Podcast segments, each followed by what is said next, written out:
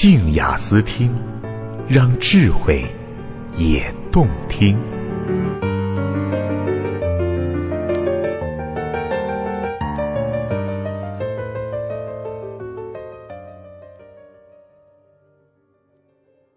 爱与性的实验报告一：关系论，作者小庄，朗读者梦溪。人类其实算不上绝对的一夫一妻制物种，离婚率和婚外情就是最好的证明。而且一卵双生的双胞胎偶尔会有两个父亲，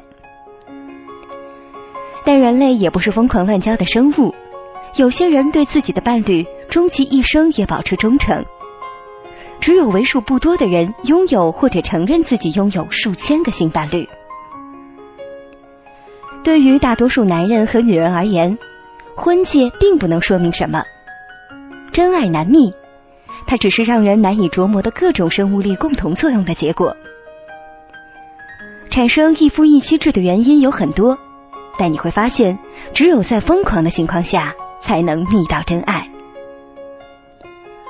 既然世界如此残酷，被护得太好，必定玩得不转。故事的一半，小红帽就要被大灰狼吃掉。在一堆女朋友中，我有个很强的论断，就是姑娘家应当于十八岁之前把《欲望都市》和《绝望主妇》什么的都去看过，而十八岁之后就少碰这么彪悍的题材，多去看看纯爱呀、童话之类的。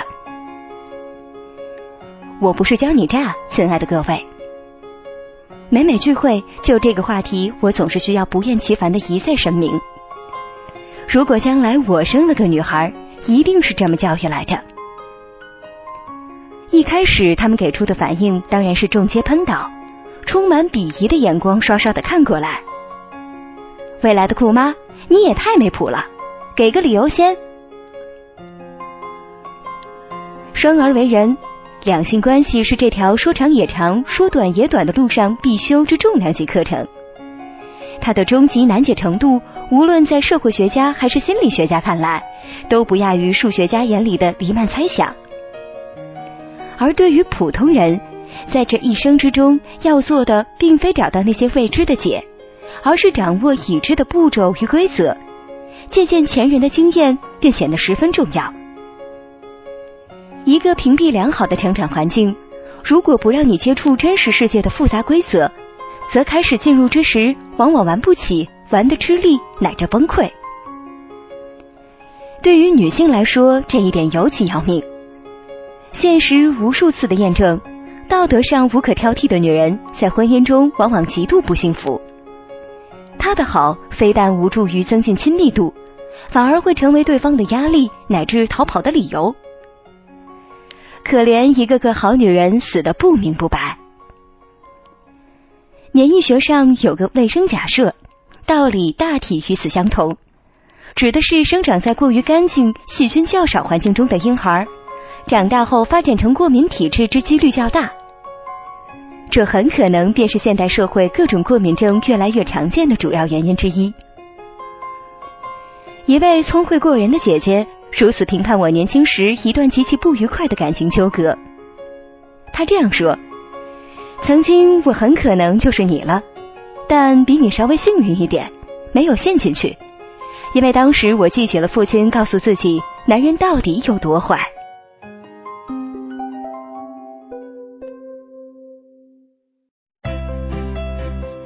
静雅思听现已开通微信公众账号，感兴趣的朋友请搜索账号 Justin V，或到网站首页扫描二维码进行关注，快来与我们私聊吧。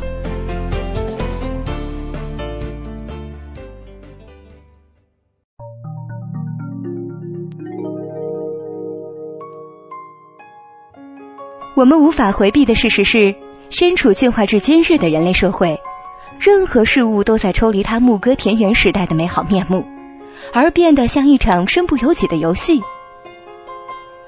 二零零九年初，来自伦敦大学的罗伯特·西摩等人，在《理论生物学》的期刊上发表过一篇耐人寻味的报告，一语道破了人类择偶的实质与无奈。这些好事之徒平常工作是以计算机模型研究各种大型社会关系，某天却突发奇想，把该模型改造成了一款两性对垒的电脑游戏，以博弈论思想来检验其中的男女角色如何来建立伴侣关系。这个博弈过程最终被证明有着无法规避的原则，只有足够长的时间尺度，才能使双方都获益。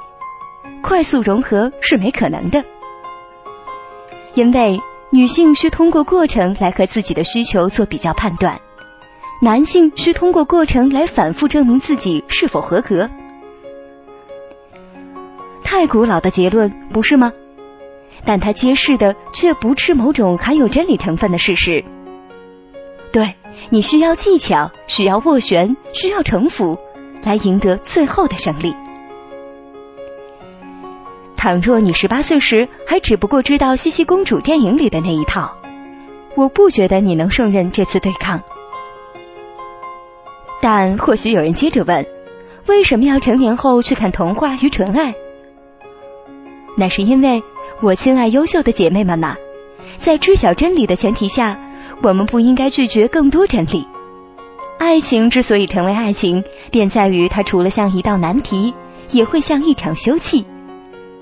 书前所述，破解的任务与我们普通人无关，赢不赢又有什么重要？就这样接受世界原本的设定，开始上路吧。投入的勇气多不多，才决定你有无快乐的能力。